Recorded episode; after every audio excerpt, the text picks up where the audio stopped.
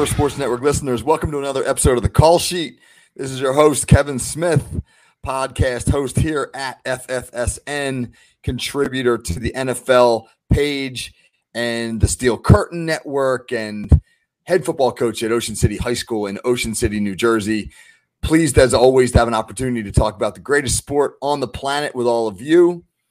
And this is not just any week. This is opening week, maybe the most exciting week of the NFL calendar. I mean, you could obviously argue that the Super Bowl or championship weekend is a bigger week in terms of the gravity of the stakes. But those weekends are kind of exclusive. I mean, if it's Super Bowl weekend, only the fan bases of two franchises really are invested in the result. Everybody else is just kind of enjoying it or betting on it, the degenerate gamblers amongst us.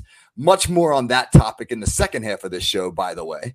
But you know, it's only two teams. The conference championships is only four teams, but opening weekend, all 32 teams are in action. Everybody's undefeated. Everybody's excited. And if you're listening to this on Wednesday when this show drops, we're just a little over 24 hours away from the kickoff. So it's really just an awesome time, and I'm just happy to be a sports fan, a football fan in particular, and I'm thrilled to have the opportunity to host this show and talk about it with all of you.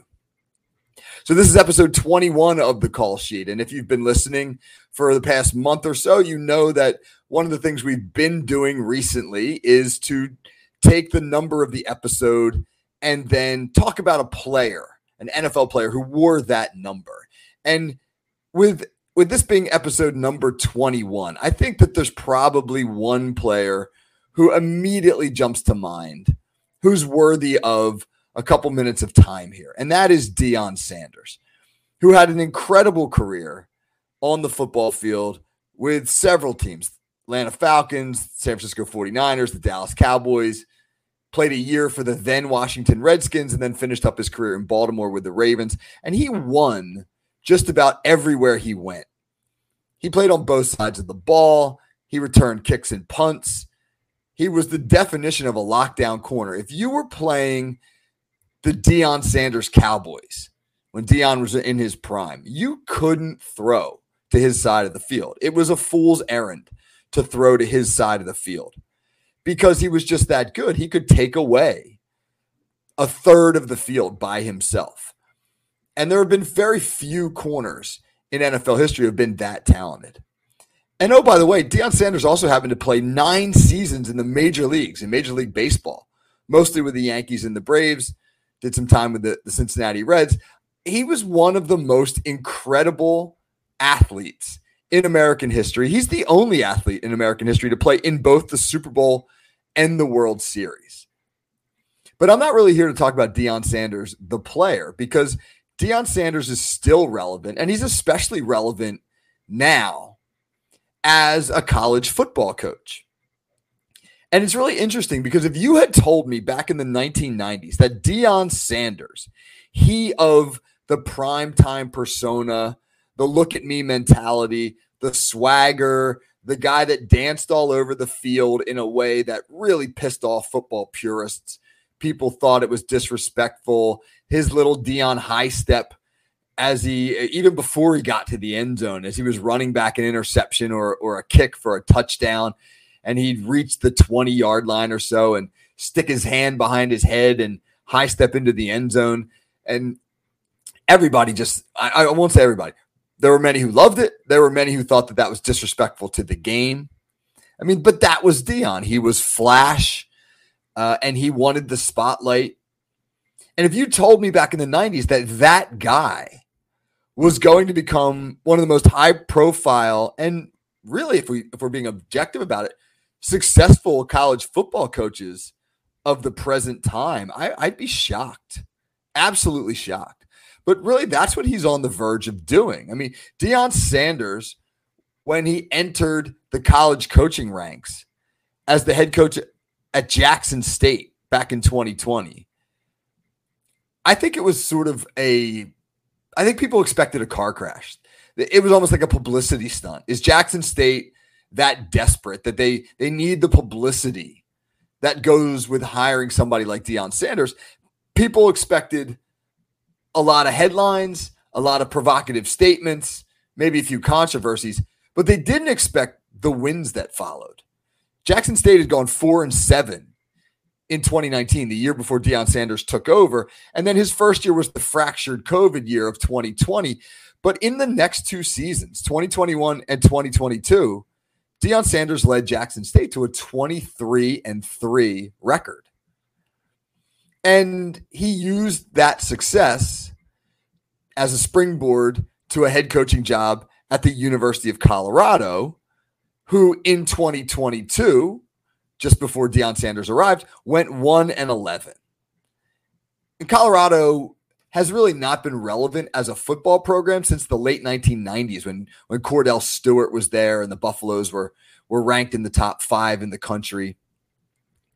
And Deion Sanders going there seemed like a recipe for disaster for him from a coaching standpoint. That how were they going to compete? A program that just had become a perennial loser.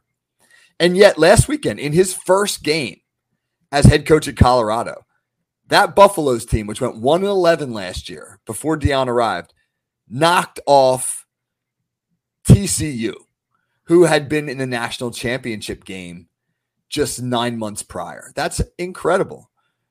I mean, one game doesn't make a turnaround, but when you can get your 1-11 team to beat the national runner-up, it certainly bodes well for the future.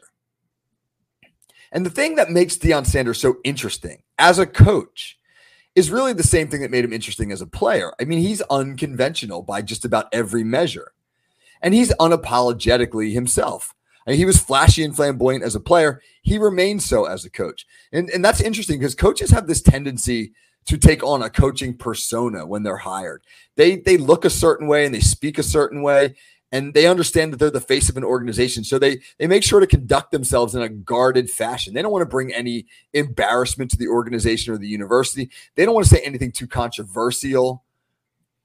I mean, coaches are pretty boring in their public persona when you think about it. But Deion Sanders is none of that. You know, so last week, after Colorado upset TCU, Sanders said the following. One of the things he said when asked about his bravado and really the attitude that he brings to the sideline is this. He said, when you see a confident black man sitting up there, talking his talk, walking his walk, and coaching 75% of African Americans in the locker room, that to a lot of people is kind of threatening. And that's an interesting statement. I'm going to leave that statement alone as to whether or not that's threatening or not. I don't care to weigh in on that at the moment. But that's not something that you often hear head coaches say. That's not the position of somebody wary of saying controversial things. And then after that, he went on to call out the members of the media and some of them by name who wrote critical things of him and the Colorado program and said that they had no chance against CDU or TCU. He did everything that coaches are not supposed to do in the aftermath and really in the lead up as well. And that's why some people loathe him. Some people loathe Deion Sanders, but it's also in part why his players love him. It's why players transferred from schools all over the country to play for him because he's as polarizing as a coach as he was as a player. That swagger and that bravado and that craving of the spotlight, I mean, it's all still there. But it appears to be genuine, and it's definitely effective. It also makes for a fascinating character study. I mean, there's no doubt that people will be paying close attention to a Colorado program this season that has been irrelevant for a long time. And that, as much as anything else, is the impact that Deion Sanders makes. Number 21. All right, so we're going to shift topics away from that, and we're going to talk about something different, right? We did mention, you know, Deion Sanders, the coach, and let's get into a little coaching talk. I mean, this show's called The Call Sheet, and the reason it's called The Call Sheet is because we like to focus on topics that are relevant to coaches and the way that coaches approach the game of football. And this is a really interesting week, week one, for that issue specifically, the way in which coaches approach the game of football, because the next conversation is about game planning. And specifically, it's about how teams prepare for this week, week one of the season, for which they have no recent game film on their opponents. And they're expected to devise a game plan from basically the breadcrumbs left by a team's preseason contests. And we know that those preseason contests are sparse with evidence as to what a team's going to be about. They show really little in the way of scheme. Their starters barely play. How do you game plan for a team when you have so little to go by? And then on the flip side, what do you keep in your own pocket that you know your opponent will not expect or be prepared for game one? So game one, game planning. It might be the most challenging and yet the most interesting of all the games for which a coaching staff must prepare. So let's look at it. Let's start with opponent prep. What do you rely on to defend an opponent's scheme in week one when, again, you have no current game film to go on? Well, the obvious thing you look at is previous season's film.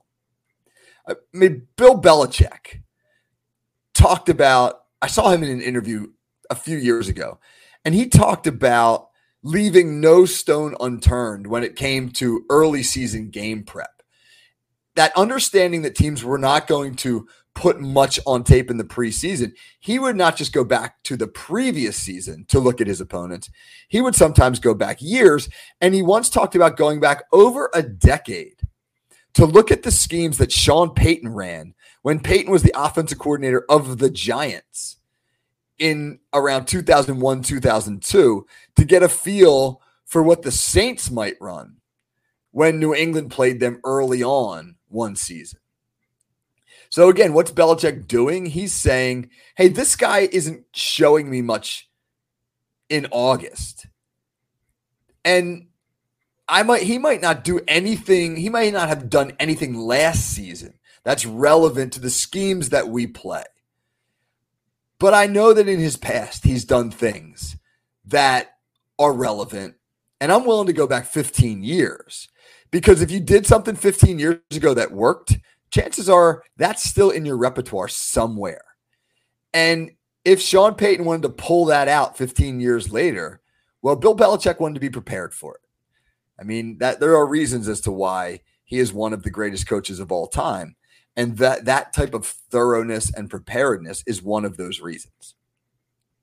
So we mentioned Sean Payton as a coordinator. Another thing that you do when you're trying to prepare for a team in week one and you don't have a lot of current film on them is you look into the coordinator history. Who are the coordinators of those teams? And how much film do you have of them, whether in their current with their current team or with past teams? That may give you some clues as to what they want to do. If you played a coordinator, for example, in 2019, and they were with another team, I mean, who knows? Maybe they were with an NFC team and you're now playing them in week one and they're coaching an AFC team.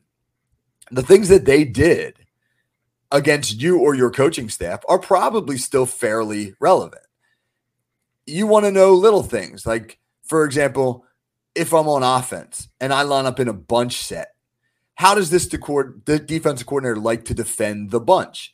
And I'm going to go back to any game I can find where that coordinator may have defended me in a bunch set or bunch situation. And I'm also, because if I'm an NFL coach, I've got this amazing staff that can do all this work for me. As a high school coach, I got to do almost all this legwork myself. But we have amazing software tools. We have this really cool tool called Huddle. I think the NFL one is called Exodus or something along those lines. But it's a software system that you just input the information you want and all the relevant film you have, and then it will spit all the clips you want back to you. So let's say I'm an NFL team and I've got every game that my week one opponent played last year.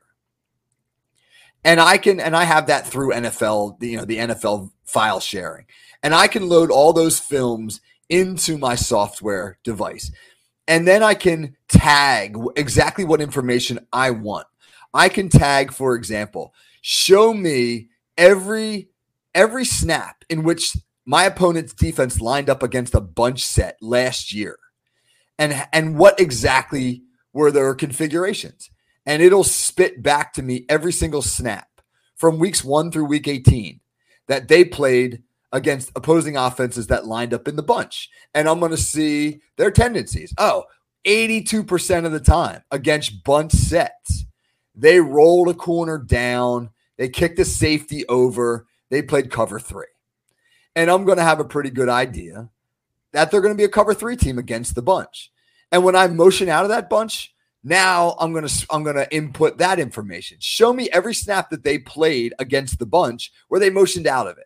And what was their rotation? Oh, they rotated out of cover 3 into quarters. Okay, good. So now when I do that, I can expect quarters coverage and I can dial up the quarters beaters that I like, because that's what the data tells me. The data tells me that this coordinator likes to do this particular thing. And I know that because I've inputted all the film and I've crunched all the numbers, and I can do that for every formation that they could possibly run on offense, defense, however I want to do it. And then the last thing that I would say that you do is this. You go back to previous openers. You go back to week 1 of the 2022 season, and you look at week 1 and you say, oh, here's some of the stuff that they like to do in week 1 last year. Maybe this was their level of preparedness. Maybe they were conservative in their game plan because their offense wasn't quite as good as their defense, and they wanted the defense to carry them. They wanted to keep the game close. And maybe that's still true about that team. And so there'll be some carryover to week 1 of this year. So long story short, right? You don't have a whole lot of preseason information from which you can gather, but you do have resources, and those resources lie in the past seasons, past coordinator preferences, past openers. And you dive into that stuff as much as possible to get a feel for what your opponent's going to do. All right. Now, quick, on the flip side of that, what are some of the things that you do as a coordinator or a head coach to make game planning for you more difficult on your opponent? Knowing your opponent is going to do these things, they're going to gather all this information on you. You know, one of the things that you can do is in your preseason, you can kind of lay out some red herrings. You can try to mislead your opponent. You can show a certain formation and you can run A, B, and C out of that formation. And you can let them say, hey, look, every time that we get into trio, which is a tight end on the backside of formation and trips to the other side of the formation, 3 wide receivers. We're doing this, man. When we get in trio, we're running wide zone to the trio set. We're running some kind of counter gap back to the tight end side, and we're throwing some kind of play action, some kind of 3-by-1 set, because we're seeing a lot of cover 3, and maybe we're throwing like a slot fade against the cover 3 look, whatever. And now, of course, you get to game week, and you don't do any of that. You don't do any of that, right? You run completely different stuff. You run maybe a pin and pull sweep instead, right? You run wheel concept. You run double slant with a flat attached to it. None of it's revolutionary, but none of it's stuff that you've given evidence of either. And so, you know, the red herring, you know, putting information out there that you don't intend to use in week 1 and hope that they've planned for A and you're going to run B. And then the only other thing that you can really do is this, is you just have to be new and creative. You have to play teams differently than you've played them in the past, especially if it's a divisional game. This weekend, week 1, there's 8 divisional games this weekend. 8 divisional games. That means there's 8 games where the two opponents are extremely familiar with one another. They've got 2 games against each other from last year. They've got games going back, you know, past seasons. Everybody knows each other really, really well. You got to find ways to be new and creative. If you're a third down blitz team and that's what you do, right? You're a fire zone blitz team on third down. Maybe in the opener this year, you fall back in coverage early on third down. You play coverage because you know your opponent has prepared for fire zone blitzes. And now you're not coming. You're not bringing heat, right? Maybe you're playing man instead. Maybe you're crossing them up with that particular look. And there's countless examples of how you can get creative. They haven't seen anything you've done before. New formations on offense, new blitzes on defense, new coverages. You've got all summer to work on it. That's the luxury of week 1. Most weeks you got a week to game plan. And yes, teams do advanced game planning, etc. But in your sort of in-game preparation, it's 1 week. Whereas for week one, you got all summer.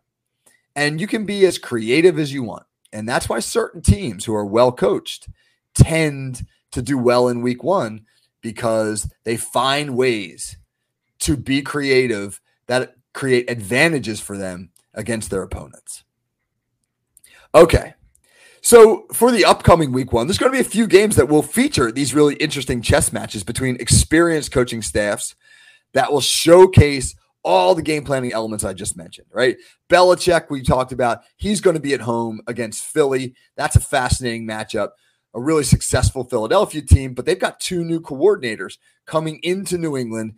They're going to have to match wits against Belichick. That'll be interesting. San Francisco coming to Pittsburgh. That's a really intriguing Kyle Shanahan versus Mike Tomlin matchup, two experienced, successful coaches. The Rams at Seattle, that's always intriguing. Sean McVay and Pete Carroll probably know each other inside out. What can those two coaches do that's going to be new and is going to surprise their opponent? What can Sean McVay do that will surprise Pete Carroll? He's probably seen everything, and he's seen just about everything from Sean McVay, and now Sean McVay has to do something new. And then the Monday night game will be fascinating. What will Sean McDermott and the Bills put together for Aaron Rodgers and the Jets in his Monday night debut? That will be a fascinating little chess match to watch as well. So there's some really awesome matchups from an X and O perspective in week one. All right, now, speaking of the week one games, we're going to take a quick break. And on the other side, we're going to be visited by my good friend, Bill Pezda. And he's going to bring us a segment that we're going to call Pez's Picks, because Bill's one of the best football prognosticators I know. And one of the things you'll notice real quick about Bill, he doesn't really pull any punches. He's not going to talk like a football coach. He's not going to talk like a guy who covers the team. He's going to talk like a bettor. He's going to talk like a guy who gambles on games. So we're going to look at the week one games with Pez. We're going to do Pez's Picks against the spread. He's going to give you a bunch of games that he likes, and we'll see how successful he is. So that's on the other side of the break. Stick around. I'm sure you'll want to hear that.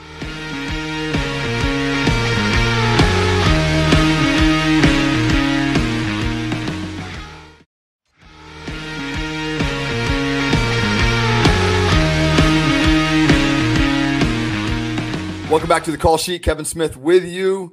And in the second segment of the episode, we are going to look at the week one games. And we're going to look at them. Usually we look at them from a coaching perspective or from a strategic perspective. But in this segment, we are going to look at them from a bettor's perspective, right?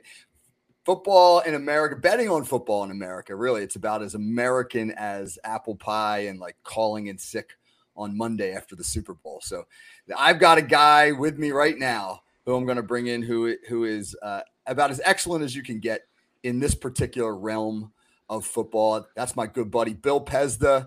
Pez, what's going on, man? Coach, thanks for having me on. As a gambler, this is always the greatest week of the season. Everybody is undefeated, not just in the NFL, but every gambler. We're all going in with all the money in our pocket. We're going to keep it there this week after I give you 6 gems that I've been working on since the Eagles won that Super Bowl last year. I don't care about the final score. I'm still replaying the game in my head, and I think we won somehow. Yeah, man, spoken like a truly unbiased fan. So real quick, I'll give you a little bit of Pez's background, right? Pez was briefly the kicking coach for our Ocean City Red Raiders when I was the head coach, and did a great job developing our kicker. He's a former college soccer player and was a longtime successful soccer coach at the college and high school level, and he translated some of that knowledge to kicking. Coached with me for a little bit, and we did really well with our kicker, and I was sad to see him go, but he's an even better prognosticator. I'll tell a quick story, Pez. About 10 years ago, my family, well, it was really just me and my wife at the time, went up to visit Bill and his wife at Killington Mountain up in Vermont, a little ski getaway. And it was college bowl season at the time, and Pez was picking games. He picked my brain on a few things, but I think you ended up picking like 10 games, and I think you hit on about 8 of them. That was a pretty good New Year's Eve, right? Well, that was one of those weeks that every gambler looks forward to in their life, Coach. I believe Ohio State put me over the top. I'm talking thousands, and probably the only time in my life that I've won money like that. And I'm glad you were there to enjoy it. And why would I think we spent some of that money on New Year's Eve? We certainly did. And every gambler remembers the weeks that they won the most money, and nobody can remember losing. Only losers remember losing. Got to have a short memory in this game for sure. Absolutely. Coaching or gambling, it's a short memory, and every coach is a gambler. That's true. No doubt about it. So, okay, so let's jump in. Week one's a little bit difficult to pick. You know, you suggested for some of the reasons or that you talked about the excitement that goes with week one, but it can be difficult because many of the teams, we don't know their strengths and weaknesses just yet. They haven't established themselves. So you do kind of have to fly by the seat of your pants a little bit, but you got some games you really like. So give me your starter. What's your opening pick here? Well, and myself, like every gambler, week one, you get together, everybody's happy. Nobody's in the hole. Everybody's coming out fresh.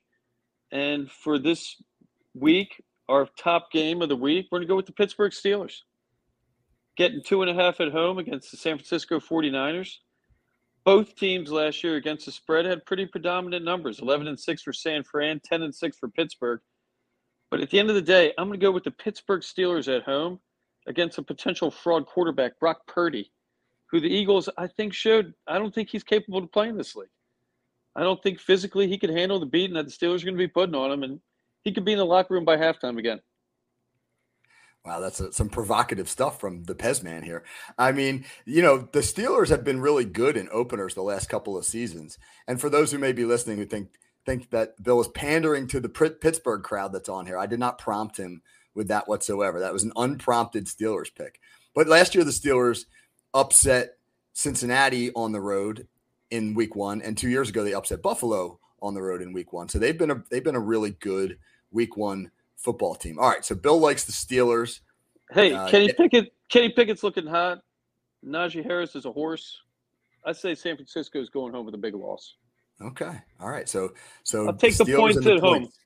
Okay, Steelers and the points. All right, give me another one. What's a second game you really like?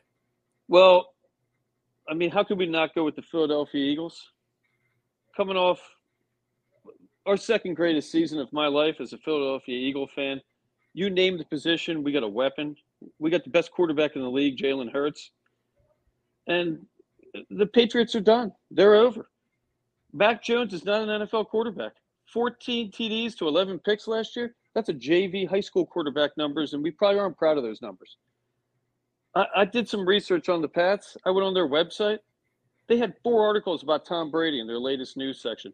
Time to move on, losers. Brady's gone. Big Poppy's gone. The golden years are over in New England. I'm not afraid of Belichick anymore. Birds win big, given 4 on the road. Not worried about it one bit.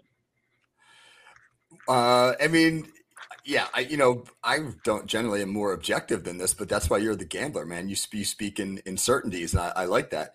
It's interesting when you look at the Philadelphia New England matchup, because a lot of people are fearful of giving Belichick an entire summer to prepare for a team, but you don't seem to be as nervous as many. Okay, I'm going to be honest with you, Coach. I was nervous, and I still am a little bit. I hate Belichick. He's like a shark. He has no emotion. He's got dead eyes. He's a winner. But I don't know if he's a winner without Tom Brady. We haven't seen that yet. And I'm going to take Jalen Hurts over Mac Jones every day of the week in every sport I play. Okay, interesting. All right. So we got 2 in the books. All right, how about a third? Give me a third pick. Third pick, we're going to go with the Green Bay Packers shedding the Aaron Rodgers curse and shadow with a big win against the Chicago Bears, who I think are going to be a little better this year, but not this week. I'll take Jordan Love, who looks hot and looks like he's been on the bench maybe a little bit too long in Green Bay. Interesting. So what's the spread in that one? Green Bay's they opened laying 3. They're laying 1 now. Green Bay won both games last year. Fields couldn't move the ball against that team. He had 70 passing yards in the first game, and he blew the game in the second meeting with 2 picks in the fourth quarter. I think I'm going to go with the trends that are going to keep 3 in a row for Green Bay in this matchup. Interesting. Bears had the second worst against the spread record last year. The Chicago Bears, 5-11-1. a loser's a loser.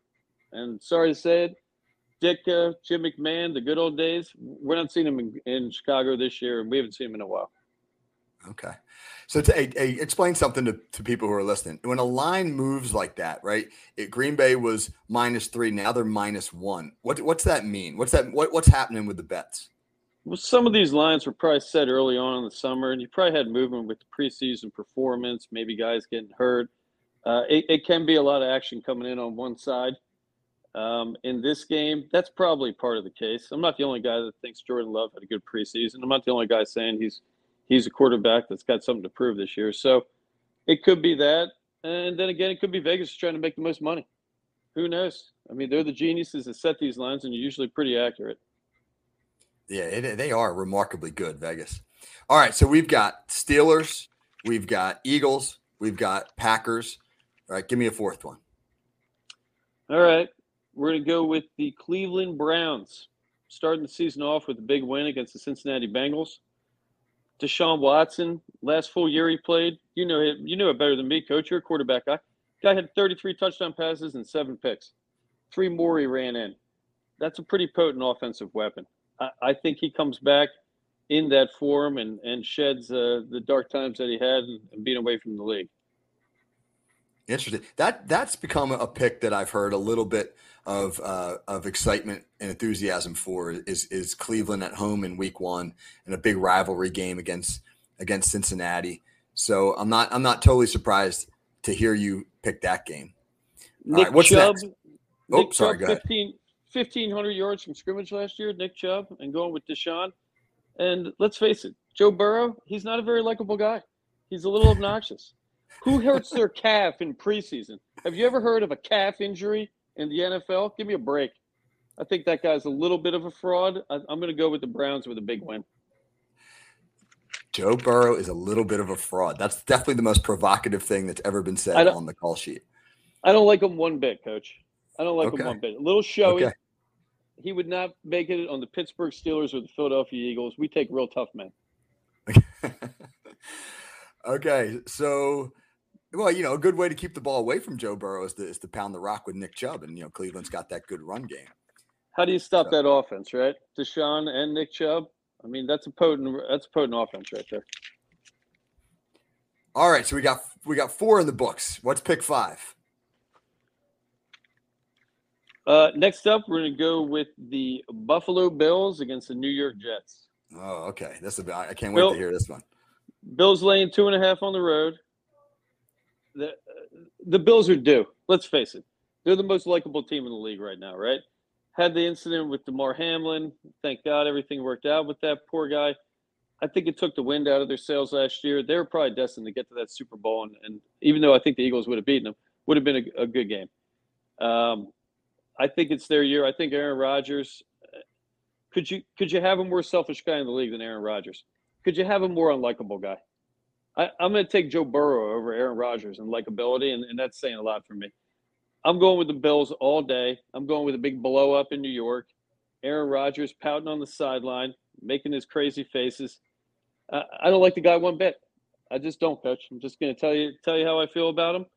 I'm going to go with the Bills big. Ooh, okay. All right. Now, before we get to the last pick, I got to ask you something, because I've seen firsthand that that you're good at this. You have a track record of success when it comes to picking games, and I wouldn't have had you on unless I knew that you were good and that you could give people who are listening, who are interested in betting games, something worthy of taking away. But I hear you talking with a lot of emotion. And a lot of the picks that you're reacting or that you're choosing, you have almost emotional reactions to. And I just got to ask this question: is it dangerous to bet with emotion? I mean, or is the emotion just something that's sort of a byproduct of you liking these games nonetheless? Well, Coach, of course you're correct. Emotion is a dangerous thing when you're gambling, but no good gambler isn't emotional. You got to go into that fight like you're going to win that fight. You're not going to go in timid. I'm not going to tell you I'm afraid of Aaron Rodgers because he can zing that ball around. I hate Aaron Rodgers. And you have to hate the people that you bet against. That's part of winning. And sometimes it probably hurts us gamblers. Every gambler out there knows that. They say not to bet with your heart, but any Eagles fan or Pittsburgh fan or a Buffalo fan, they're going to bet with their heart. And that's what we're doing. Aaron Rodgers, selfish guy, me guy. Garrett Wilson's a good player. I don't think Aaron Rodgers is going to have the time. His offensive line looks weak in the preseason. And I think the coach is kissing his butt a little bit too much. I'm watching that show on HBO. It's a little nauseating. Okay, the guy can throw the ball. Aaron Rodgers, maybe he should just be treated like a regular guy. That's just me. Okay. All right. So Aaron Rodgers' dislike leads to a big Bills victory, and it's probably a practical pick, too. I think people forget how good the Bills are. That's sort of been lost in the hype surrounding Fantastic. The Jets. Yeah. So give me one more, right? Let's make this a complete six-pack. Give me a sixth pick. I believe we did. Oh, we covered six? Okay. All right, let's recap it then, right? We've got – who do we got as our winners? We've got the Steelers. We've got the Eagles. We like Green Bay. We like the Browns. We like Buffalo. I can't remember what the sixth pick was, but we got five great ones right there at least to sink our teeth into. And, I mean, Pez and I were talking before the show, and I said, hey, if you don't have a lot of success this week, then I might have to bring my 5-year-old daughter on the show the next time you're on here, and we'll have you go one-on-one against her. She'll pick games and you'll pick games. So that's the bar you have to clear. You got to win enough games for you to not have to go one-on-one against Shiloh. Well, I don't think I could beat Shiloh, and I'm afraid to go up against her in anything. It's a very determined young lady right there. Sixth pick, I believe we did miss, Coach. Oh, okay. Okay, who do you got? Okay, we're going to go with I'm not saying I'm the most confident of this pick, but I like it, and I like the team a lot. I know I talked to you about the coach, and I like what he's doing. Detroit Lions on the road, getting 5, taking the Chiefs down in the first game of the NFL season. Now that's a provocative pick. Kelsey a little dinged up in practice, I'm hearing this week. You've got some holdouts in Kansas City, and at some point that team's got to cool down. Unbelievable talent with him and Mahomes and what they're doing. Andy Reid, I like the guy. They can't win every game. They can't do it. And then I still think we won that Super Bowl. I don't know how that game ended. I'm still trying to figure out how the Philadelphia Eagles didn't win that game. I'm going to go with the Lions to avenge the Eagles in game 1 of the NFL season. How about that? Fascinating. Okay. All right. So you're on record, right? We're going to keep track of that. And, yes, and sir. We'll look at these in a little more detail the next time you're on. Tell me real quick. I want to ask you one more question real fast before we let you go. We were talking before the show, and I was asking you about prop bets, and you said you're not a fan. Tell me why. What's the deal with prop bets? Well, gambling used to be a little bit more of an honest sport, Coach. You pick games, you pick lines. Now that we have legalized gambling, it's become the lottery. It's like playing the money wheel at the casino. Am I going to wager my money on how many touchdown passes a quarterback's going to throw, or how many fumbles, or the coin toss? That's fun one game of the year for the Super Bowl. Well, let's leave it at that. Let's pick winners. Let's pick totals. Once we get some more data on these teams after week 1, we can get into over-unders a little bit. Week 1 is fun, though. I tend to go with winning teams, winning tradition. I tend to go with quarterbacks that are good leaders, and I like teams that don't have drama in the preseason. Drama to me equals early season losses. And that's in every sport and every level. Yeah. Yeah. All right. Well said. Interesting stuff. Okay, man. So we're going to wrap it right there. Okay. We're going to have Pez back sometime soon, and we'll look at some of these picks, and we'll get some more of his ideas as we move forward. And if you guys who are listening can win some money, then you can thank Bill. And if you lose some money off his picks, please don't come looking for me. And I will not give up Bill's location either. So I just want to. Well, that's the code of gambling. Everybody's a winner, even when you lose. That sounds like an odd code. All right. Week 1's coming up, ladies and gentlemen. So, man, we're right here. We're right on the cusp, right? The season opener is tomorrow night, and then the full slate of games over the weekend. It'll be a fascinating week, and we'll have a lot to talk about when we come back next week. So for my guest, Bill Pezda, and for Kevin Smith, this has been another episode of The Call Sheet. Enjoy week 1. I hope your team does well. And we'll catch you next week. Thanks, everybody.